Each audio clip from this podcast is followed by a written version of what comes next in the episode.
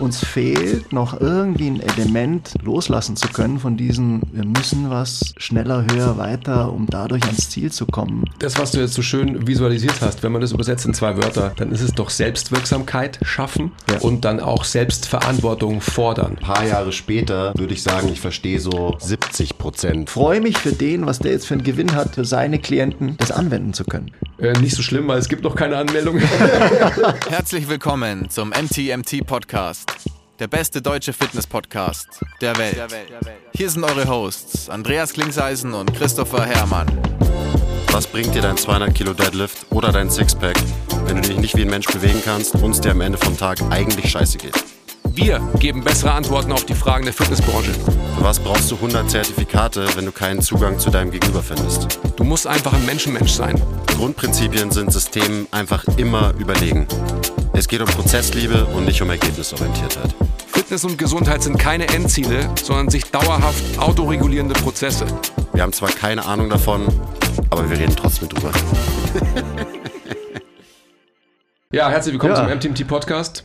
Ähm, Folge Nummer weiß Basti, aber der ist wahrscheinlich noch vorm Usagi und diskutiert mit seiner Ex-Freundin. Shoutout, Lisa, Lina, äh, sorry. Lina, genau.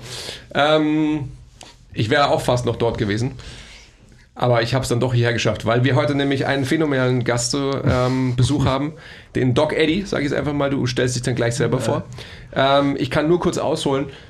Ich kenne den Eddie wahrscheinlich schon seit ähm, fast 20 Jahren, würde ich sagen. Wir haben uns aus den Augen mhm. verloren und haben uns ähm, vor kurzem, also vor zwei Monaten, vor sechs Wochen oder wann, bei einem PRI-Seminar in München wieder getroffen, wo ich gedacht habe, so, hey, den kennst du doch, was macht denn der hier?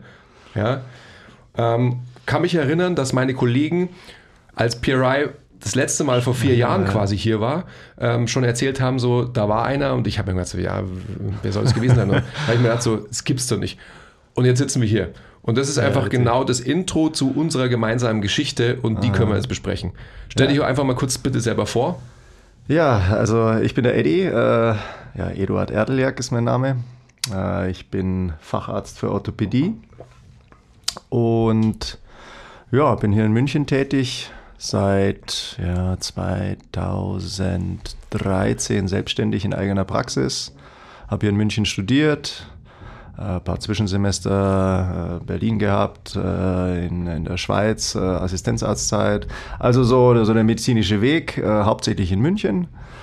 Und auch, ja, ja, und jetzt arbeite ich in der Praxis und ja, und da sind so viele verschiedene Wege, die wir jetzt sicherlich so ein bisschen erfragen werden. Ja, ja könnt ihr gerne mal so, äh, weil da gibt es natürlich so wahnsinnig viel zu erzählen. Also vom Lebensweg, wenn ich mal so ganz grob, vielleicht, äh, dass ich nicht so ganz alles ausführlich mhm. ausbreite, mal so der grobe Plot. Äh, nach München bin ich gekommen, das war äh, passt auf, jetzt muss ich kurz, ich habe es äh, vorhin im Auto kurz sinniert, äh, weil man die Jahre dann tatsächlich so ein bisschen vergisst eigentlich. Also Abi war ein, äh, 91, dann war ein Jahr Nichtstun, mit den Kumpels nur rumreisen. Dann kam 92 der Move nach München, aber das hatte mit Medizin noch gar nichts zu tun, weil mhm. wir, also es war so eine Dreier-Crew an coolen Jungs, äh, die ja, alle nicht so wussten, ja, was wollen wir denn machen jetzt so. Das war, und dann habe ich gesagt, ah, ja gut, einer hatte schon ein Jahr vorher eine Lehre angefangen, eine Ausbildung als Handelsfachwirt beim Sportcheck. Mhm. Und dann haben wir irgendwie, und das war auch ein ganz netter, und er sagt, ey, komm, das ist eine super coole Truppe, ihr wisst doch eh nicht, was ihr machen sollt, jetzt machst du halt erstmal eine Lehre, so wie man so sagt, jetzt machst du erstmal eine Ausbildung. Und das, wir sind da einfach reingerutscht. So, ja, klar, machen wir. Also wir waren alle so ein bisschen, wir waren nicht lost, sondern wir waren halt einfach mehr so die, schauen wir mal, was das Leben so bringt. Schauen also so ein mal, bisschen genau. so easy peasy. Mhm. Äh, alles hat gut gepasst. Alle aus so Elternhäusern, wo wir uns das leisten konnten, auch so ein Jahr mal einfach nichts zu machen bis dann halt die Eltern gesagt haben, so, jetzt wird es aber mal ein bisschen Zeit. Und dann sind wir nach München äh, und haben da die Ausbildung gemacht. Es war auch eine super Zeit. Ähm, da war ich auch dann recht engagiert. Wie, wieder, wieder erwarten, wie ich mich kenne, war das dann so ein bisschen der erste Einstieg in die Arbeitswelt. Und es war eigentlich cool, weil äh, mir hat es gefallen, im Team zu arbeiten.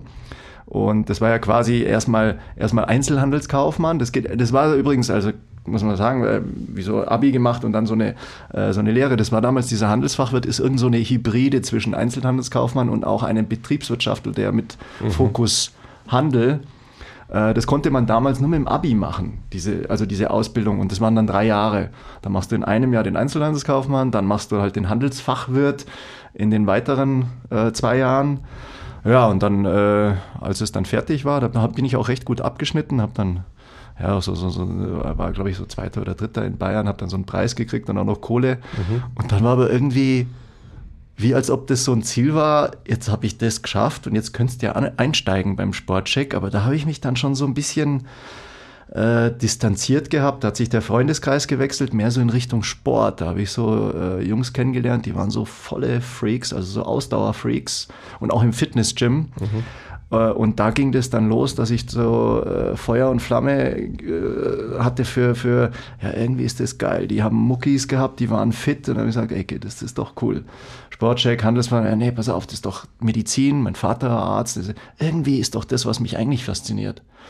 Und dann irgendwie äh, habe ich mich dann beworben fürs Medizinstudium. Ich habe dann parallel, warum ich das in München geschafft habe, weil mein Abi war nicht so gut. Ich habe dann über einen Trick, äh, äh, ganz legaler Trick, weil der eine von diesen Fitnessjungs, die so nenne ich sie jetzt einfach mal, äh, der hat als Behindertenbetreuer gearbeitet. Also der hat Tetraspastiker betreut. Mhm. Das hat der andere dann auch gemacht, so also, also einfach auch so ein bisschen auch aus äh, irgendwie guter Gesinnung und äh, und ich habe das dann auch angefangen und dann habe ich retrospektive festgestellt, hey, da gibt's so ein Kontingent äh, oder beziehungsweise nicht ein Kontingent, sondern da konnte man das bei der Bewerbung geltend machen, dass man in der Stadt quasi, dass man da angestellt ist, als so, eine, so eine Art, ich weiß gar nicht, war ich da freier Mitarbeiter. Äh, aber das konnte man anmelden. Dann hat mir diese Tetraspastikerin, die war halt in so einer Institution, die haben mir so ein Schreiben äh, angefertigt und das habe ich dann quasi mit eingereicht. Und dann war das ein Argument, dass ich den Studienplatz tatsächlich in München gekriegt habe. Mhm. Und ja, dann hat das geklappt und dann ging auf einmal dieser Weg los. Medizin, ganz klassisch, parallel Leos, dann mhm. ging die Phase los, wo wir uns kennengelernt haben. Da war die wilde Zeit, Studium, München. Mhm. Äh, echt eigentlich eine der abenteuerreichsten Zeiten, die ich hatte bisher so. Also mit allem, was man sich so vorstellen kann. Da haben wir uns ja eigentlich, wir haben uns ja eigentlich immer nur, das war ja immer nur im Gym der Trainer und immer, aber ich fand dich auch immer sympathisch, mhm. aber es, es, kam ja nie zu einem näheren Kontakt irgendwie. Nein, ne? es, ich, ich, wusste ja auch nur, ja. ähm, gerade auch dann wegen unseren Besuchen äh, im Rechts der Isar und ja, dich da auch ja, hab genau. rumspringen sehen und so weiter, wusste ich, ja stimmt, der ist ja irgendwie auch Arzt und so weiter. Dann haben wir ja, also der äh, Professor Imhoff war ja einer meiner Dozenten auch an der Uni noch. Das war dann ja auch relativ ähm, schnell auch Kunde von uns. Also der Thilo hat ja schon ganz ja. früh mit ihm Personal Training auch gemacht, ja. ähm, als wir uns dann mal quasi auf eine Ebene ähm, auch der, der sprachlichen Art ähm, eingefunden hatten, weil ganz am Anfang war der natürlich immer nur so vor uns gestanden und so, ähm, was wollt ihr mir überhaupt erzählen? Also wenn irgendwas nicht funktioniert, dann operiere ich es halt und funktioniert es wieder ah, so ja. ungefähr. Also ja, da kommen wir ja, noch her. Ja auch super gut. da kommen wir ja noch her. Ähm, das ist vielleicht auch der Segway dann jetzt ähm, für, für uns jetzt im Gespräch.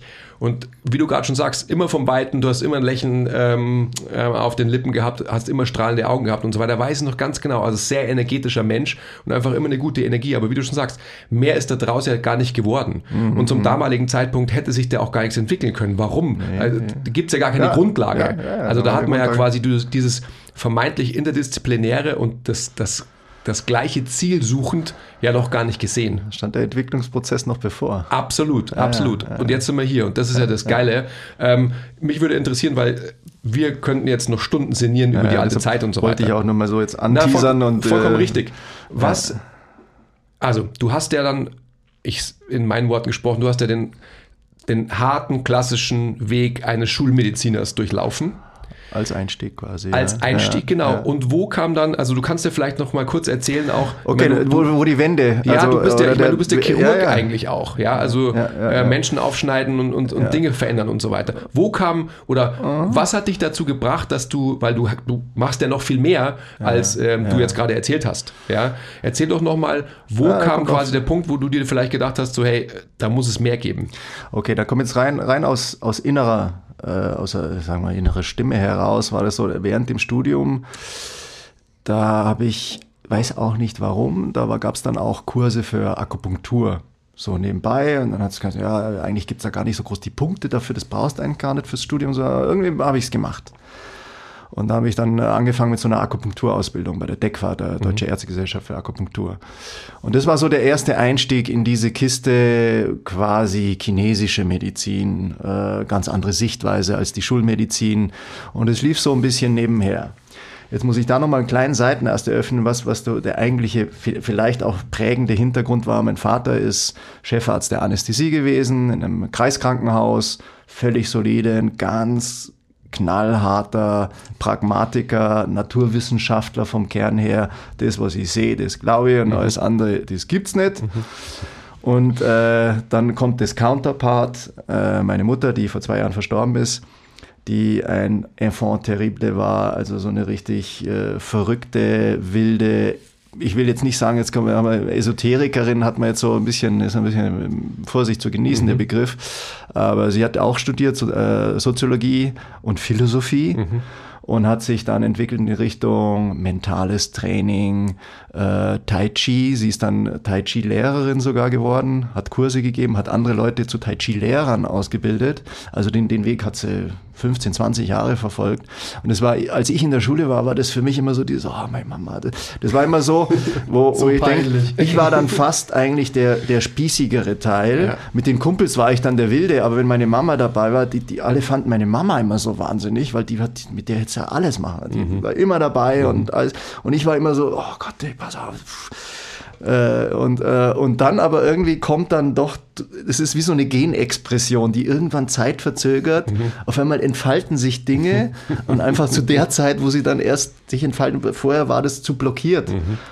Und jetzt habe ich halt aus diesen zwei Welten wahrscheinlich habe ich das doch mitgeschleppt, weil dann bin ich dann, der Handelsfachwirt war irgendwie, keine Ahnung, was das war. Das war äh, wahrscheinlich eher so der mütterliche, ich mache was, was die Jungs machen. Ja, die war total mit der Gesellschaft mhm. immer voll drin, die war immer, äh, auch im Mittelpunkt immer, weil sie eine sehr charismatische Person war. Äh, und dann kam Medizin, das war so ein bisschen zur Rückkehr zur Vernunft, zum Papa, Medizin, der war natürlich super stolz. Und dann kam diese und dann kam wieder das andere, das ich so mit rein, so, das kam dann wieder mit rein, ja. Und dann, äh, mich, mir hat das gefallen mit der Akupunktur, weil das dann auch, ich hatte mal eine Zeit lang, das war aber nie so äh, groß ausgeprägt, äh, äh, Kampfsport gemacht, so Karate, so, so als Jugendlicher, also nicht so, wie man es immer gerne erzählt, hey, ich habe irgendwie so, na, das war so ganz solides Karate, habe dann so bis zum blauen Gürtel gemacht und äh, trotzdem fand ich einfach den ganzen Spirit da ziemlich cool. Mhm. Und dann war die chinesische Medizin so dieser Seitenast neben der Schulmedizin. Kleinerer, kleinerer Seitenast. Und die Schulmedizin war größer. Aber irgendwie wurde das größer, weil dann habe ich manuelle Medizin äh, die Ausbildung gemacht, nebenbei. Äh, das war auch hier in München äh, beim äh, recht guten Manualmediziner, der sehr bekannt ist. Und da kam dann auch so diese, diese, diese Seite, Moment, du kannst ja jetzt auch einmal von einem Menschen aus einer Funktion her betrachten nicht nur aus einer Struktur her, die du immer weiter da reintauchst und dich darin verlierst und das wobei das natürlich auch cool ist. Das ist ja auch geil, was zu sezieren. Das ist oder also zu sezieren hört sich jetzt äh, für einen Podcast äh, irgendwo reinzuschneiden. Das ist was Lebendiges oder in einem Studium was Totes. Das ist ja ultra faszinierend. Das sind ja Dinge, die du ja sonst nicht siehst. Mhm. Äh, und das ist die Faszination, die einen auch dann wahrscheinlich hält, das Medizinstudium, weil das ist ja auch ein, echt ein tolles Fach. Aber die Art und Weise, wie das dann in eine Richtung geht, das war halt nicht mehr das, was dann ganz so zu mir gepasst hat. Also das Manuelle, die Akupunktur wurde dann langsam größer und währenddessen aber der Karriereweg in der Schulmedizin hatte sich so angefangen zu bahnen in Richtung Orthopädie, Chirurgie. Mhm. Dann habe ich aber gemerkt, dass ich da nicht mehr so auf diese Überholspur kam, wie andere, die sich jetzt mit Papers und Forschung und da richtig reinknien. Okay, jetzt machst halt das, was du notwendig hast, damit du deinen Facharzt machen kannst. Das war schon so ausgerichtet. Und das haben dann auch meine Chefs so gemerkt. Ich glaube, ich hatte ein ganz gutes Händchen für die Arthroskopiererei. Da habe ich so die ersten, die ersten Lernkurven gehabt. Aber ich habe gemerkt, so sehr das Spaß macht, das war irgendwie das war wirklich, ich meine, man, man, kümmert sich schon um den Patienten. Man hat auch, man möchte auch, dass es dem besser geht. Aber man verliert sich in dieser Struktur, in diesem Gerät und du siehst dieses Tuch und diesen Ausschnitt von einem äh, Moment, dahinter ist ein Mensch, aber mhm. das siehst du im OP dann nicht mehr. Da ist so viel Zeug, was du beachten musst. Du siehst dann diesen Ausschnitt und hast den OP, äh, die OP, wie die, wie die Prozedur ist im Kopf. Und dann fährst du diesen Tauchplan. Und dann hoffst du nur, dass keine Variablen auftauchen, weil das, da ist ja auch ein Druck, du willst ja auch einen Erfolg haben. Das heißt, es ist immer, ich habe früher mal einen Tauchkurs gehabt, da gibt es einen Spruch, plan, uh, plan, your dive and dive your plan. Mhm. Weil du musst ja mit dieser Flasche genau auskommen und mit der Tiefe und alles genau. Und dann keine Variablen. Kreativität wollen wir da wirklich nicht. Mhm. Ja, weil, klar, wahrscheinlich gibt es Operateure, die in, in Situationen, wo sie lost sind, dann kreativ doch noch was Gutes. Aber das ist natürlich nicht das Ziel. Das wäre mhm. ja katastrophal. Du brauchst Standards und Regeln und die musst du befolgen. Und das war so mit mir nicht so ganz konform. Ja, und dann äh, während der Assistenzarztzeit äh, habe ich die halt äh, durchgezogen, äh, durch verschiedene Stationen. War, das war geprägt vom Professor Imhoff. Da muss ich ihm auch einen ewigen Dank aussprechen dass der schon gemerkt hat, der Eddie, äh, der will sich da nicht so von mir in diese Vorstellung. Ich habe ich hab eine Doktorarbeit bei ihm gemacht und zum, zum Glück zu Ende gebracht und äh, das war ganz gut. Aber ich war dann schon auch immer der, also okay, wenn wir jetzt unseren Kongress planen und die Party danach, dann müssen wir einen Eddie fragen, der mhm. weiß genau, wie es läuft. Hat ins P1 alle reingebracht, dann im, äh, im Barfly die Party organisiert, da hatte ich mal als Barkeeper gearbeitet. Also das war dann alles so, äh, da hatte ich dann doch so meinen, meinen Stand aber jetzt nicht, das ist jetzt nicht der Wissenschaftler, der jetzt so, äh, sondern das ist so der Eddie, der macht es und trotzdem ist er dann in München auch noch so, mhm. hat er ein anderes Leben. Mhm. Und das, das hat mir gefallen als Rolle. Und dann habe ich gesagt, okay, aber das ist nicht die Rolle, um weiter jetzt Chirurg zu werden. Und wie, ja. wie kam dann die Entscheidung? Also, du hast dann dein Fach, also du hast dann Doktor gemacht, ja. ja.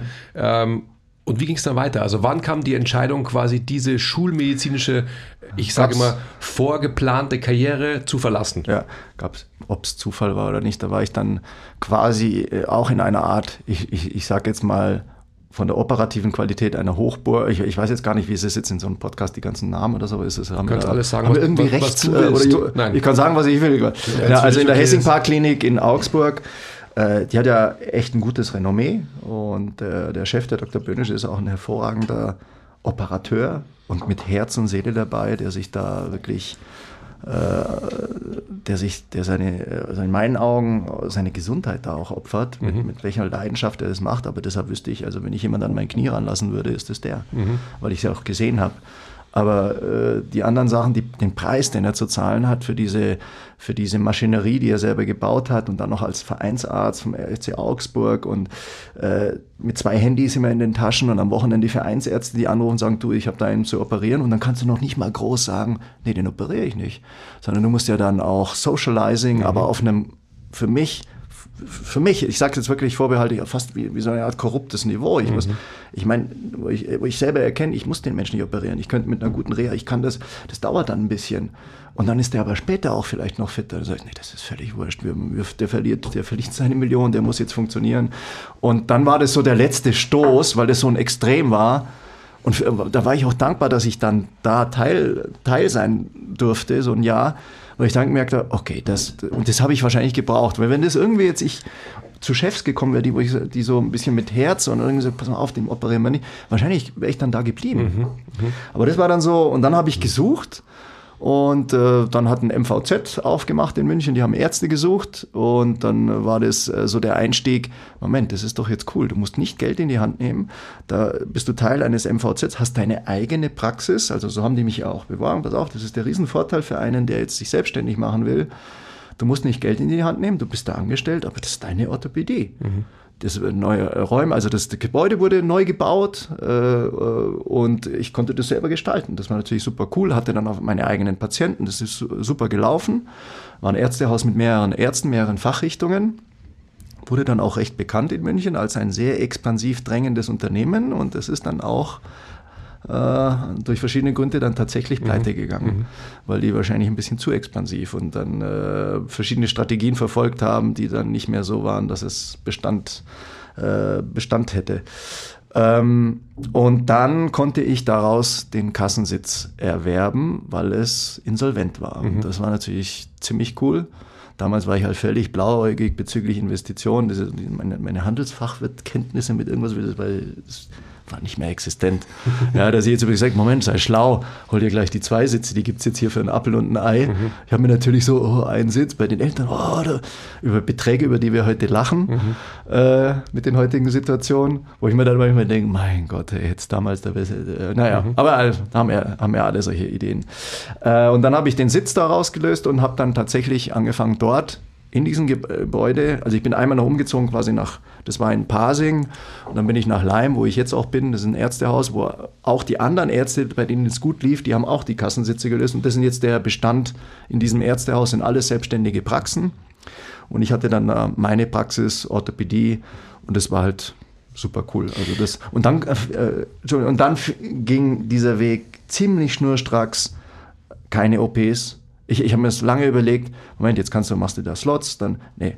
habe ich dann gesagt, okay, tschüss, konservativ. Nebenbei hatte ich dann die Ausbildung als Osteop äh, für, für, Osteopathie. Ah, die hatte ich ja schon, Entschuldigung, die habe ich schon beim Böhnisch war, schon, war ich schon dabei. Äh, das, das sagt ja. er so nebenbei, dass ja. es nebenbei war. Ja. Und, und, genau darauf wollte ich hinaus. Weil, wie, wie, alt warst du da, damit ich das so ein bisschen in Perspektive ja, kann, als also du dann da dein, dein eigenes Ding machen konntest quasi? Jetzt müssen wir rechnen, da bin ich immer übrigens sehr schlecht. Also, jetzt bin ich 51 damals, also müssen wir jetzt, äh, ja, quasi äh, zehn Jahre zurückrechnen. Ja, vor zehn Jahren?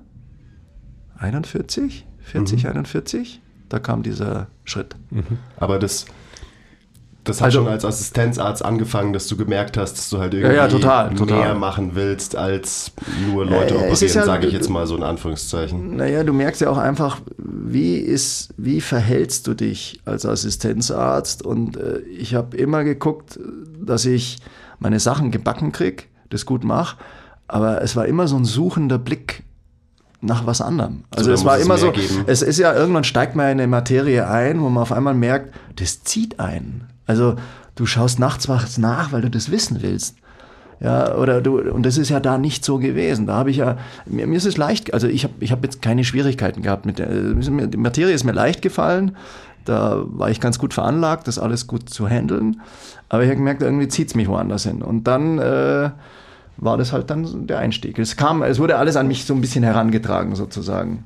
Mhm. Das ist ja. ja. immer Fluch und Segen zugleich. Also gerade wenn ja. du sagst, äh, es fällt einem ja auch leicht. Also ich weiß genau, wovon du sprichst. Ähm, eben Fluch und Segen zugleich.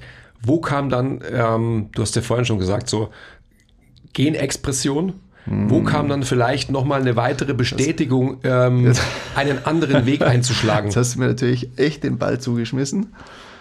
Äh, ich weiß jetzt nicht, ob das jetzt hinter, äh, irgendwie so gemeint war, weil ich ja durch diese Fitnesskiste die ich mit diesen Sportlerjungs gemerkt habe, die Typen, das waren, naja, ich will mal ganz kurz Bill Hartmann vorne, also wir werden wahrscheinlich vielleicht darüber noch reden, äh, das sind diese Typen, breite Schultern, schmale Taille, die rennen dir dahin und äh, trainieren und die Muskeln wachsen und die äh, heizen die Berge hoch und ich war immer so ein bisschen, boah, mit ganz schön, ich war aber ausdauermäßig veranlagt. So kardiovaskulär war so mein Ding, da konnte ich mithalten. Aber bei den anderen Sachen, mhm. mir ja komisch, der braucht nur eine Handel anzuschauen, dann schwillt schon der Bizeps und ich trainiere mittlerweile mit ganz beachtlichen Gewinnen und dann tut sich nichts. Und dann habe ich mit meinem Ehrgeiz das aber einfach jahrelang so betrieben. Und irgendwann fang, fingen Probleme an. Mhm. Und dann kam das, das nochmal ein Seitenass, die eigenen Probleme. Äh, und dann das Sehen von Patienten, die du assistierst beim Operieren, teilweise in der Endphase sogar selber ein paar operiert hast. Und ja, Moment, das ist doch jetzt bei dir jetzt auch nicht anders. Mhm. Und ich wäre nie auf die gekommen, mich unter das Messer zu legen. Aber ich, äh, ja, letzten Endes habe ich mich einmal unter das Messer gelegt. Das, war, mhm. das war auch noch der, in der Schlussendphase mit dem Hüftimpingement in der, auf der rechten Seite. Mhm. Und dann bin ich halt eben äh, zu einem Kollegen, der war damals der Maßstab für, das, für, das, für die Hüftarthroskopie, damals noch im, im Saarland, der Dr. Dienst, der ist jetzt Professor Dienst, der ist jetzt hier in München. Bei dem war ich. Ah, mhm. äh, super Kerl. Mhm. Also, und auch ein äh, richtig guter Operateur. Und also das, das wäre jetzt so ein Arzt gewesen, wo ich glaube, also bei dem, äh, unter so einem Typ wäre ich geblieben, mhm. wahrscheinlich. Mhm. Weil der hat das Herz in der, also an einem richtigen Fleck und ist echt ein guter Arzt. Ähm, ja, und dann war die OP und das wird aber nicht besser. Dann war natürlich so, ja, okay, OP, das dauert ein bisschen. Wird nicht besser. Es war dann einfach quasi die Beschwerdesymptomatik ist gleich geblieben. Äh, die Range of Motion hatte sich initial tatsächlich ein bisschen verbessert. Also meine, meine Beweglichkeit dieser Hüfte, wahrscheinlich durch diese strukturelle Veränderung, war ein Tick besser, aber die Beschwerden waren gleich und nahmen dann sogar nach ein, zwei Jahren wieder ein bisschen zu. Mhm. In der Phase ging es dann los. Also jetzt habe ich auch den Auf äh, Anknüpfer. Also Osteopathie, das war dann alles so, alles so wie so parallele Dinge, die nebeneinander liefen. Ich konnte mein osteopathisches Wissen bei mir noch gar nicht so, weil das war ja Handanlegen, das war ein Patient. Aber Andy, wenn ich da kurz reingrätsch. Ja, ja, ja grätsch dich immer rein. Wo, wo, wo kam denn letztendlich so die, ähm, der, der Need von deiner Seite, mehr wissen zu wollen oder mit, mit dem schulmedizinischen Wissen ja. nicht ausreichend arbeiten zu können. Ja. Also eine neue, vielleicht eine bessere Antwort irgendwie finden ja. zu wollen auf Fragen X. Also wo, wo, woher kam der Need? Natürlich aus der eigenen aus, Leidensgeschichte. Aus, aus, der eigenen Leidensgeschichte. Aber irgendwie war da ja wohl dauerhaft schon was da, was wir ja eben in der Genexpression vorhin schon besprochen ja. haben, dass, dass du da halt irgendwie so ganz unterbewusst irgendwie schon immer gedacht hast, hey, da muss mehr sein irgendwie. Ja, ja, das war, also das war aber schon, das ist ja sowas, was ich aber nicht so begrifflich damals fassen konnte. So, ah, das ist das, was mich treibt, sondern mhm. es hat mich einfach getrieben und ich, ich, hab, ich wusste nicht, irgendwas treibt mich da, ich habe keine ja. Ahnung, was es ist. Mhm. Und dann kam noch das eigene Leid, also ich meine Leid, ja, ich meine, ich habe Beschwerden Absolut gehabt. Leid, definitiv. Ja, äh, rechte Hüfte, linke Schulter, mhm. ist auch heute immer noch ein Thema, das ich aber nach, nachdem ich dann diesen Weg angefangen habe, und das hat angefangen mit, äh, das habe ich noch ziemlich, ziemlich, das war nach, nach der OP, da gab es diese Jungs, die kennt ihr sicher von FAI Fix. Das ist in den USA äh, so eine das sind drei Therapeuten. Ja, ja, ja klar. Ne? Mhm. Und die haben alle, sagen sie zumindest, Hüftimpingement und dann the non-surgical way ja. to treat und dann so mit klassischen Sachen, viel so Trägerpunkttherapie, Mobilisationen und so, aber einfach schon die richtige Richtung. Ich dachte, hey Mensch, das ist, das ist doch eigentlich, äh, das ist doch eigentlich, und dann habe ich das tatsächlich gemacht und ich habe tatsächlich Verbesserungen gehabt. Und dann hat sich das überschnitten mit der Osteopathie. Und ich, okay, aber das ist, ja, dann kamen halt andere Elemente dazu. Wie funktioniert der menschliche Körper? Wie funktioniert eine Balance in dem mhm. Körper? Mhm. Wie, wie ist das äh, mit, dem, mit dem Nervensystem, mit dem parasympathischen, sympathischen Nervensystem oder so, wie wir es nennen? Mhm. Wie, wie hängen diese Dinge zusammen? Und dann floss das eine ins andere ein und dann war ich schon mittendrin in diesem riesen ich will nicht sagen Sumpf, in diesem Meer. Ja, und hast du dir irgendwann dann, mal die Frage gestellt äh, ja. von, mit welcher Technik du tatsächlich ursächlich arbeitest und nicht ja. nur an einem Symptom rumschraubst? Ja. Also wann, wann, weil das ist ja meine Frage, ja, das habe ich dir immer gesagt, das war immer meine Frage, die mich angetrieben Boah, hat. Okay, dann, wann, wann, wann kam der Punkt, dass du wirklich alle Methoden, die du jetzt gerade aufgezählt hast und so weiter, auch die drei Dudes und so, haben die ursächlich gearbeitet oder haben die nur Symptome kurzzeitig letzten manipuliert? Endes, letzten Endes ist es unter dem Deckmantel einer Ursächlichkeit so, ich muss mal sagen, dann, dann, dann werde ich auch gerne ein bisschen über die ich will jetzt nicht über die Osteopathie herziehen, aber wir haben halt,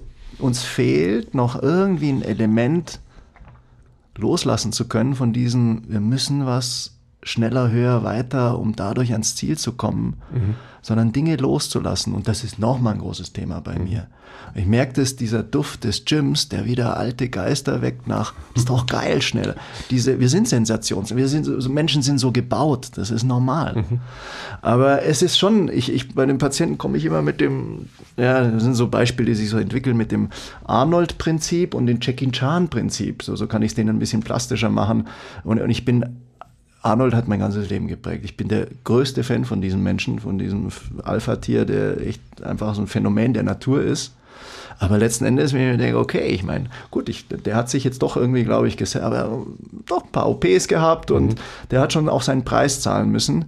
Und dann nur als Symbol, ich weiß jetzt gar nicht, wie es Jackie Chan geht, aber er war das für mich für alterslose Beständigkeit in Form, Funktion und Vollendung mhm. und Humor und auch einer, eines, einer gewissen ruhigen Geistigkeit, trotz seiner Filme, wo da Action ist, ist das, hat er einen Spirit, wo ich denke, Mensch, aber irgendwie ist das bei uns hier nicht so sexy.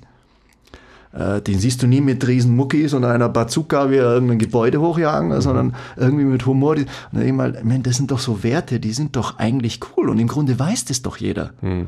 Aber wir hängen in diesen System, in diesen Dingen drin, ich weiß nicht, ob es Ängste sind oder was auch immer, aber da sind die Triebfedern. Mhm. Also um jetzt äh, den Bogen von Jackie Chan, das ist das, wo ich denke, ich, ich und das war bei meiner Mutter auch so. Die war eine rastlose Sucherin. Das ist einfach wahrscheinlich die Genexplosion. Mhm. Dass ich denke, okay, ich kann da nicht aufhören, mir die Infos reinzupfeifen.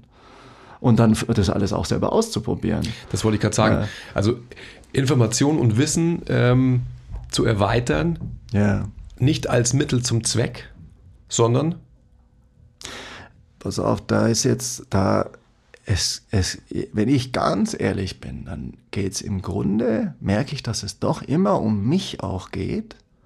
Aber wenn ich dann anfange, ich tue die Dinge, dann merke ich, ich habe so Bock, das, was ich an mir erfahren habe, das einem anderen zuzuführen, weil das echt geil ist. Also wenn dem anderen es auf einmal besser geht, weil du was machst, von dem du bis zum tiefsten Grund überzeugt bist, dass es das Richtige ist. Und pass auf, Daddy, äh, das ist genau der Punkt, den ich gerade anspreche und den wir so oft mhm. haben. Es ist also Mittel zum Zweck und es ist kein Selbstzweck. Und ja. das ist das Entscheidende meiner ja. Meinung nach. Weil ähm, Wissen anzuhäufen als, als Schwanzverlängerung und so weiter nee, ähm, das, äh, bringt nur dir selbst was. Ja. Und natürlich muss es auch immer so sein, dass es dir selbst was bringt, weil, weil du Bestätigung, glaube ich, bekommst und Guidance hast für, ich bin auf dem richtigen Weg. Aber wenn die Anwendbarkeit nicht da ist, beziehungsweise wenn man sie gar nicht schaffen will, weil es einem final nicht wichtig ist, also wieder die ähm, Frage nach Ursache und, und Symptom wenn ich nicht darauf erpicht bin, dass ich wirklich Ursachenforschung betreibe, und das, mhm. das machst du, indem du halt dich konstant weiterentwickelst, in deinem mhm. Mindset und so weiter und so fort, in der Bereicherung im mhm. Ob des Verständnisses des Menschen. Um das geht's ja. Also du hast, du hast vorhin eingangs, als wir äh, noch nicht die Kamera haben äh, drauf laufen lassen, auch davon gesprochen, dass die Art und Weise, wie du mit deinen Patienten umgehst, immer mehr, ähm, wenn man so global dieses Wort in eine Coaching-Richtung geht. Mhm. Also sprich, dass es einfach viel mehr bedarf, als faktisch auf einen Punkt zu schauen, sondern das ganze System Mensch, was da vor mir sich präsentiert, ja. zu bearbeiten. Und das ist nicht einfach, weil mittlerweile, ich habe schon ein paar Dinge, die, ein paar Skills und Techniken, auch, auch im Rahmen der Medizin, schulmedizinischen Welt mit Stoßwelle. Äh, Akupunktur, Injektion, was ich ja nach wie vor die ganze konservative Thera äh, Orthopädie auch mache. Ja. Äh, dass ich merke, Moment, du kannst jetzt das, was er prim, für was er primär kommt, der Patient, ich sage also einer, der mich nicht kennt oder nicht auf Empfehlung kommt, weil mhm. die, die auf Empfehlung, die wissen schon, was ihnen blüht. äh, dass ich denke, okay, du hast jetzt hier etwas, wo mit dem, dem doch ziemlich schnell die Beschwerden lindern kann. Sei es auch eine manuelle Technik. Mhm. Und, dann, und, dann, sich zurückzunehmen und sagen, Moment, wie wäre es, wenn du ihm erfahrbar machst, wie es sich anfühlt, ein Bewegungsmuster zu spüren und dass er da durch, durch erfahrbare Wiederholung so weit treiben kann, dass sich was wirklich verändert in diesem Körper mhm. und dann eine Beschwerde von mir aus langsam ausklemmt. Nicht mit diesem Zack, Bumm, Beschwerde weg, sondern ich mache da was, ich kämpfe mich da ein bisschen durch, aber langsam kommen die Erfolge. Dieses slow but steady. Mhm. Also so ganz ein bisschen, wo es dann wieder so ein bisschen das Jackie Chan drin, wo ich denke, Moment, mit einer, wie ein, wie ein Bunsenbrenner, mit einer kleinen Flamme. Und die hüllt aber den Stein. Und zwar viel vollkommener als so ein, so ein loderndes Feuer an Sensationsgeilheit. Boah, bam, jetzt haben wir die Spritze reingehaut. Bam, jetzt haben wir 150 Kilo auf der Bank gestemmt. Mhm. Sondern so Dinge und, und das ist, das fehlt, das fehlt uns. Und dann denke ich mir, okay, dann ist das doch Teil der Medizin, dass ich für mich erkenne, mir, mir fehlt es. Dann versuche ich das den Patienten aus, versuche dieses Feuer, nicht ein Feuer zu wecken, sondern und nicht, oh, mir ist alles egal, eine gleichgültige, sondern eine, so eine, so eine kleine Flamme an, die man pflegen kann. Mhm. Und dann kann man ruhig mal Sensationen mit reinnehmen. Aber die muss man dann nicht endlos feiern, dass mhm. man sie hatte, sondern die nimmt man mit und kehrt wieder zu dieser kleinen Flamme zurück. Und deshalb werden diese Dinge, diese Techniken auch, das, der meditative Aspekt in den Bewegungen und in Übungen wird jetzt einfach immer größer. Mhm.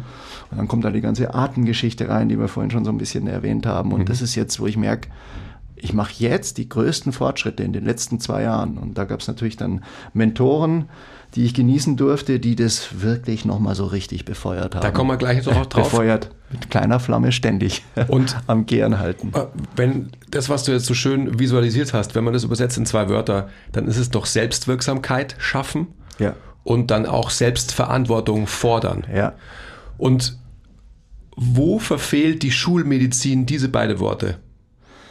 Äh, die verfehlt sie, indem die Grundhaltung schon eine ist, da ist jemand und ein anderer macht den, verändert den oder heilt den.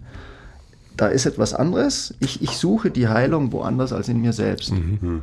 Und einer behauptet, ich verändere eine Struktur und dadurch, ich meine, mittlerweile ist ja jedem klar, durch eine OP äh, machen wir keine Heilung, sondern wir verändern was, damit es wieder besser geht. Aber letzten Endes ist trotzdem die Heilung, der alte Weißkittel, äh, ist, ich meine, es ist in uns drin. Mhm. Wir begegnen irgendeinem so stattlichen Professor im weißen Kittel, Stethoskop, da passiert was im Gehirn. Das, oh, das, der, der weiß es natürlich. Ne, egal, was wir da jetzt rumquatschen über unsere Bewegungen, ne, Atmung. Aber der, zack. Und das ist Quatsch. Mhm. Ja, das ist, wir hängen in diesem System und ich sehe mich auch so ein bisschen als Pionier, da mit, sage ich mal, sanften Methoden ein bisschen auch zu öffnen oder, ja, hört sich jetzt vielleicht so ein bisschen vermessen an. Äh, Hoffentlich nicht, also vollkommen richtig, was du sagst. Ja, äh, dass ich denke, ein bisschen so, so eine, ja, äh, ihr kennt sicherlich den Spruch von, ah, mir fällt der Name nicht ein, so, so ein Therapeut, also Stop Chasing Pain. Mhm. Mhm. Das, hat, das hat mich geprägt. Ich habe den nicht gar nicht verfolgt, sondern nur dieser Spruch, Mensch, das ist doch, ja, mhm. versuch doch mal die Schönheit in Bewegung zu genießen und sich mit Gesundheit zu beschäftigen. Mhm. Und wenn du das tust, fängt, fangen Dinge an in den Zellen auch zu heilen. Mhm. Und wenn wir uns dann mit der Krankheit, natürlich müssen wir uns manchmal mit Krankheiten. Es gibt Randgebiete der Ausdrücke von Krankheiten, wo wir einfach alles nutzen, was es heute gibt. Dafür, dafür ist es ja auch da. Ganz genau. Aber nie diesen, diesen, diesen, diesen Stamm verlieren und da wieder zurückkehren und wieder durchatmen und dann wieder zurück auf unseren Pfad Selbsterkenntnis, was auch immer, wo, wo, was da jetzt mhm. für uns relevant ist. Ich finde die, also ich meine, du hast gerade so die Analogie von der kleinen Flamme genannt, die quasi einfach kontinuierlich weiter brennt.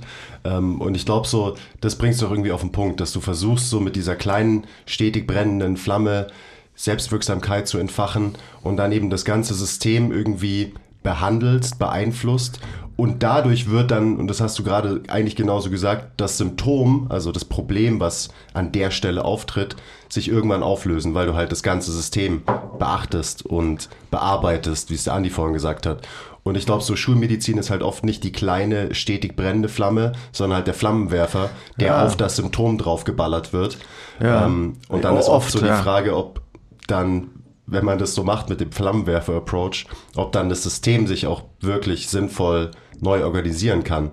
Und ich meine, du hast es ja selber gesagt, du hattest die OP mit, deinem, mit deinen Problemen, die du hattest und ja da hat der Flammenwerfer-Approach ja anscheinend nicht so gut geklappt in dem Fall. Ich, ich denke, das ist auch, es gibt ja natürlich auch sogenannte, die erfolgreich verlaufende OPs, wo du natürlich, weil die Struktur sich dermaßen schon verändert hat, du durch eine radikale Ver Zurückveränderung oder äh, Protheseneinbau natürlich wieder Funktionen gewinnst und dem Menschen es möglich machst, überhaupt wieder nicht, nicht zurück, sondern Schritt zurück und da wieder ein bisschen Bewegung zu fahren, dann ist das auch eine tolle Medizin. Und, äh, und, und, so sollte sie auch angewendet werden, denke ich. Und das ist äh, deshalb ich, also ich verfluche auf keinen Fall Operation, sondern ich denke, es ist dieser, ah, ich habe da den Flammenwerfer, also benutze ich ihn. Sondern das ist das, wo ich denke, ey, ist doch cool. Ich habe jemand, der hat einen Flammenwerfer und der, der und ich schicke dem die Leute, die ich schon rausfiltriere, äh, weil, weil ich ja ein bisschen im Blick habe, es geht auch ohne mhm. und dann funktioniert es. Also die Vernetzung in, in sowas, was übrigens äh, das, äh, was mich auch maximal getriggert hat, unser letztes Gespräch, dass das auch bei mir so schwelt, Mensch, irgendwie, du arbeitest da jetzt so alleine vor dich hin. Ich habe schon so ein bisschen Vernetzung. Aber ich denke mir, aber das ist doch eigentlich jetzt cool. Ich, ich kenne ein paar Operateure, wie zum Beispiel im Dienst, mhm. wo ich echt denke, ey, pass auf, ich schick, und der schickt auch Leute auch weg. Äh, er sagt, das operiere Der würde mich jetzt nicht mehr operieren. Mhm. Der ist ja auch gereift. Mhm. Äh, und dann denke ich mir, das geht. Es ist ja nicht, schlecht das eine oder das andere, sondern diese Kommunikation der Felder, das ist, es ist ein bisschen Spezialistentum, aber trotzdem hat jeder diesen Stamm in mhm. sich und das mhm. ist Teil der Therapie, das als elementaren Teil vor allem der Therapie zu machen, die ich, die ich praktiziere. Mhm. Und dann brauche ich natürlich diese Seitenäste, wo, pass auf, jetzt, jetzt geht es ein bisschen mehr rein in Reha, Trainingsbereich. Ja, wo schickst du den jetzt hin? Weil da weißt du halt, da sind die anderen, die sind halt immer noch gerne die Flammenwerfer und, und das sind auch geile Typen, das sind coole Typen, die, aber die nutzen halt die Flammenwerfer und die Leute finden das auch cool, Flammenwerfer. Ja. Ne? Solange das, das jemand Arnold cool findet wie ich, finde ich auch einen Flammenwerfer immer cool. Ne?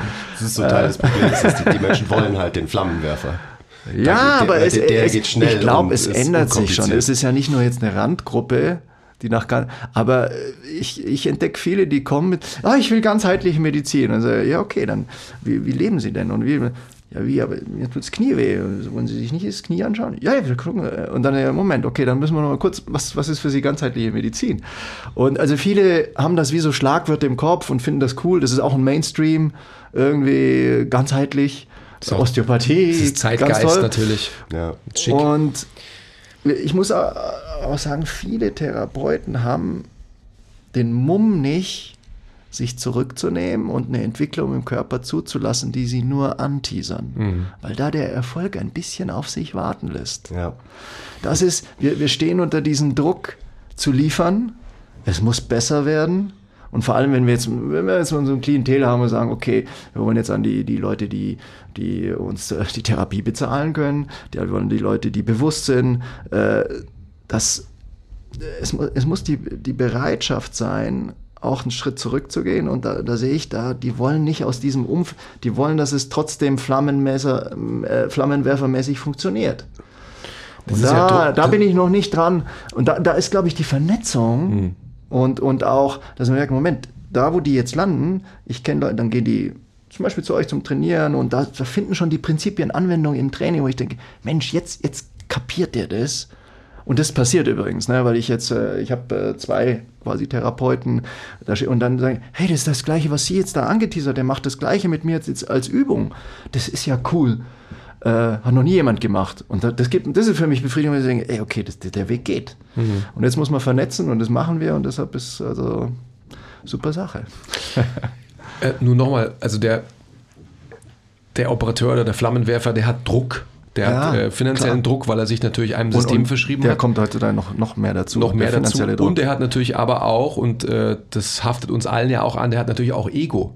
Also ähm, der will natürlich auch, ähm, dass seine Möglichkeiten wertvoll sind und erfolgreich sind und stellt sie dementsprechend als Schutz auch gar nicht in Frage. Ja. Und das ist eine Diskussion, die müssen wir jetzt gar das nicht eröffnen. das ist ein Riesenthema für sich. Aber ja. das ist einfach ein ganz wichtiges Thema. Das sind auch die Charaktere, die sich auf diesem Ausbildungsweg durchsetzen. Absolut. Ellbogen. Ganz und, genau. Äh, ja. Das sind dann die Chefs. Haben wir ja auch andere schon ähm, hier, auch Wegbegleiter von dir auch schon sitzen gehabt im Podcast und so. Shoutout. Ähm, ähm, um das, wie gesagt, das will ich gar nicht eröffnen, aber eigentlich dann doch wieder, weil die ursprüngliche Frage ähm, des, des Gesundheitsbringers muss doch genau die sein. Mhm welches Gesundheitsvermittlers. Welchem Ziel verschreibe ich mich? Ja. Was ist ja, wirklich mein äh, Ziel? Und dann, dann, bin ich wieder bei dem Punkt ja. und dann können wir jetzt ähm, auf weitere Mentoren und ähm, Menschen, die dich beeinflusst haben in deiner Arbeit eingehen. Endlich. Ähm, so, weil das brennt mir unter den Nägeln überhaupt so. Ja, es muss doch weiterhin immer dauerhaft die Frage gestellt werden, ich will besser werden, so. Dieses rastlose, mm. und das meine ich nicht negativ, sondern sehr mm. positiv, mm. weiter immer befeuernde, ähm, mm. ich will es aber noch besser machen. So, ich, ich will noch einen besseren Job, ja. nicht für mich machen in meinem Wissen, sondern für die, in der Anwendbarkeit für den Menschen, mit dem ich arbeite. Und was kam dann? Wo, wo kam auf einmal Bill Hartman her? Äh, ganz kurz, gerade zu dem, was du da, kurz davor gesagt hast, ist, ich, ich bin kein Kop äh, Das war ja übrigens auch eine Sache, die auch, äh, wie soll ich sagen, äh, gewirkt hat, ist, ich bin nicht so ein kompetitiver Typ.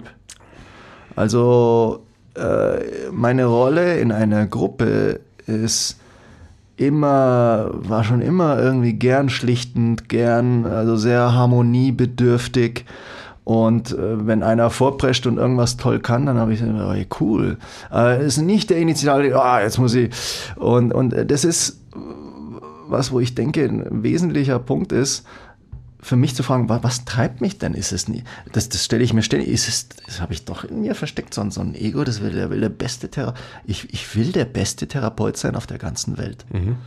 Aber die Frage ist, Moment, wie definiere ich, der, der Beste ist der, der, ich, ich sage jetzt mal, auch das, damit kann man, man kann auch mit Bescheidenheit angeben, ne? Mhm. Man, ich bin der Bescheidenste.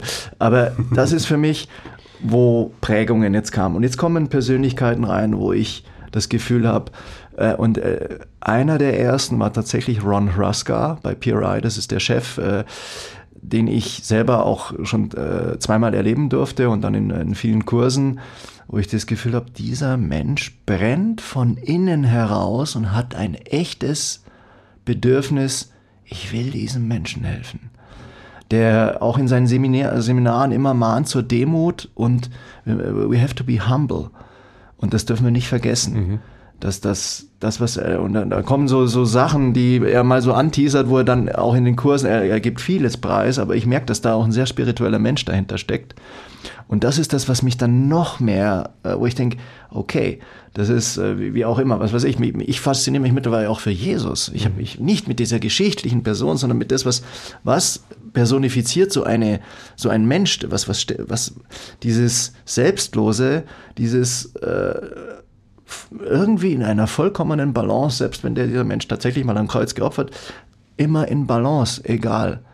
Kurz mal hadern am Kreuz noch mit, also so viele Symbole, die uns mahnen, Mensch, das ist doch einer, der wirklich Mut hat. Und, und das ist, das, dafür brenne ich, mhm. aus, aus dem Inneren raus. Mhm. Und das muss keiner wissen. Das muss ich nur für mich wissen. Mhm. mhm.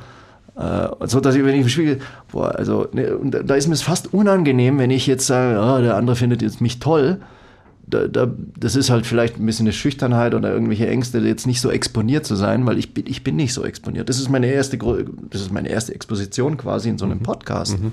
Also eigentlich Premiere. Mhm. Äh, und, und das ist, und ich merke, das ist nicht, das ist nicht das, was ich will. Ich habe ich, ich habe mir gedacht, mach doch mal so einen YouTube-Channel mit. Ich habe einen YouTube-Channel, da ist nichts drauf, weil ich merke, ich bin nicht der, der da, ich will nach draußen und zeigen, wie toll ich bin, sondern ich will einfach toll sein. Mhm. Und dann bin ich überzeugt, das spricht einfach für sich. Ich helfe Menschen und die sind glücklich und ich merke, das tut mir gut. Mhm. Also natürlich auch ein bisschen Ego drin, aber vielleicht, naja, ein, anderes, vielleicht ein anderes. Ja. ja, also jeder definiert sein Ego und lebt es aus, wie er oder sie will, das ist ja vollkommen klar. Kleiner Break. Wenn euch gefällt, was wir machen und ihr uns unterstützen wollt, zeigt uns ein bisschen Liebe, gebt uns Feedback, teilt die Folge, supportet uns auf Patreon. Den Link findet ihr in der Beschreibung. Und jetzt geht's weiter mit der Folge. Jetzt hast du äh, PRI und den Ron ähm, erwähnt. Äh, ich ich habe den Bill eigentlich initial äh, in, in der, den Mix kommt, geworfen, aber egal. Lass, ja, ja. lass uns bei PRI bleiben äh, quasi. Das war ja der Einstieg. Ganz, also von dem her ist es ja total spannend. Woher kam PRI? Ähm, wie kam das zu dir in deinem Leben? Das ist jetzt, äh, das habe ich zum Beispiel jetzt nicht signiert. Wo bin ich das erste Mal auf PRI gestoßen? Ähm, das war tatsächlich, äh, die kennst du auch, die Birgit Grimm. Mhm. Die ist übrigens die Schwester eines dieser Fitnesstypen, mhm. in denen ich damals, deshalb kenne ich die ja auch schon, was, 25 Jahre. Ja. Äh, und die äh, hat ja schon immer quasi, der habe ich immer Patienten geschickt. Und ich habe mit der immer schon kommuniziert und ich gesagt, ey, das, was du alles so redest, das ist doch, das ist, kein Arzt äh, macht solche Dinge und du bist da so Feuer und Feuer. Äh, und dann hat die mich auf den Daniel Müller verwiesen. Mhm. Der ist jetzt ähm, äh, Vereinstrainer vom FC Augsburg. Und der hat PRI gemacht. Und mit dem habe ich mal telefoniert und dann sind wir irgendwie, äh, haben wir uns natürlich gleich gematcht mit der Thematik und der hat gesagt, ja, da gibt es PRI. Und so. ich sage, ah, okay, dann habe ich natürlich gleich gegoogelt und die gefunden und sagt, ja, das ist ja toll, das ist ja wie das, was ich als Osteopath gelernt habe, aber in Anwendung. Mhm. Nicht ich, also nicht ich, der Osteopath, der den, auch wiederum das, was mich nicht so zufriedengestellt, der Osteopath, der die Menschen heilt und die kommen zu dem Osteopathen-Guru, das ist eine Rolle, die mag ich gar nicht. Mhm. äh, sondern, ja, ich weiß nicht, vielleicht finde ich mich besser als Drill Sergeant, der zehn Leute und die werden Top-Athleten und äh, habe ich, äh, cool. Äh, vielleicht sehe ich mich eher als so einer. Mhm. Keine Ahnung, vielleicht sind das so diese alten Fitness-Dinge, die in mir auch noch äh, äh, schwelen.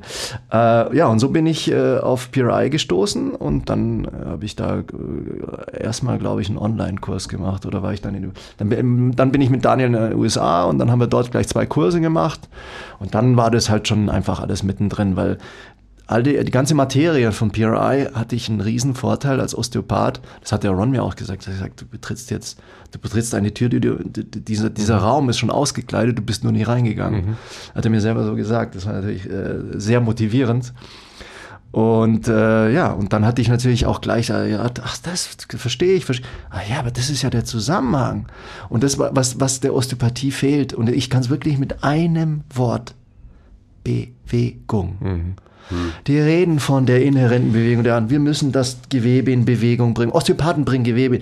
Aber dieses Individuum bewegt sich gegen die Schwerkraft und will was und, und bewegt sich auf diesem Erdenplaneten. Und das ist bei den Osteopathen, das, das, ist aus dem Fokus raus, weil die so drinstecken in den Faszien und im Körper und die sind dann auch da gut.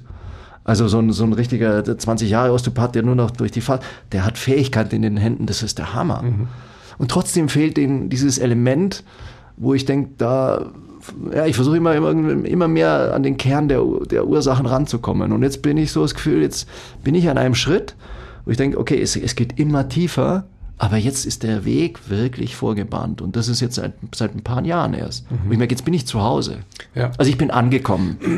Das heißt, bei beruflich. Der, in der Osteopathie und, und hat dir ja. das oder fehlt dir eigentlich das Gleiche, was dir auch in der Schulmedizin ja, gefehlt hat? Das ist eigentlich irre, ne, wenn man überlegt, Osteopathie, ganzheitliche Medizin. Ja. Für mich ist jetzt mittlerweile, das muss ich unter Vorbehalt sagen, ist für mich jetzt Osteopathie, so wie sie, und die wird hier auch so wahnsinnig unter Druck praktiziert. Du musst, gehst zum Osteopathen, dann musst du schnell dich irgendwas lösen. Das unterscheidet sich nicht von einem guten Manualtherapeuten oder von einem extrem guten Masseur. Da kenne ich einen, wo, wo ich denke, hey, das ist der beste Osteopath, den ich kenne. Der, der, der hat eine unfassbare Intuition, der, der, der spürt sich dadurch das Körper, der hat überhaupt keinen Plan von Osteopathie, hm. aber der weiß, wo er hinlangen muss. Und dann ist es doch Osteopathie eigentlich. Ne? Und, und das ist auch wichtig, weil diese Fähigkeiten braucht man auch manchmal, weil ein System so feststecken kann in einer Situation, dass du auf die Wahrnehmungsebene, dass er was erkennt, wie sich was gut, äh, wie eine Bewegung sich gut anfühlt äh, oder korrekt anfühlt und wie nicht, in die Ebene kommst du gar nicht. Und dann brauchst du so jemand, der einfach erstmal das Gewebe so weit bringt, dass das überhaupt wieder wahrnehmbar wird.